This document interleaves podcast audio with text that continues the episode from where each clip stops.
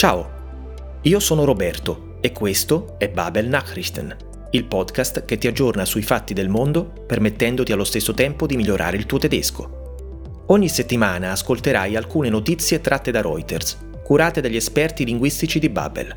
Ogni episodio si concentra su eventi recenti di tutto il mondo, presentati da persone di madrelingua tedesca.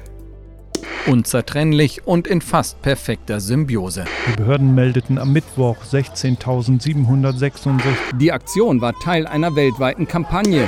In Jerusalem war die Freude unter diesen Flüchtlingen aus Io sarò lì per assisterti, introducendo brevemente i vari argomenti e fornendoti man mano consigli utili.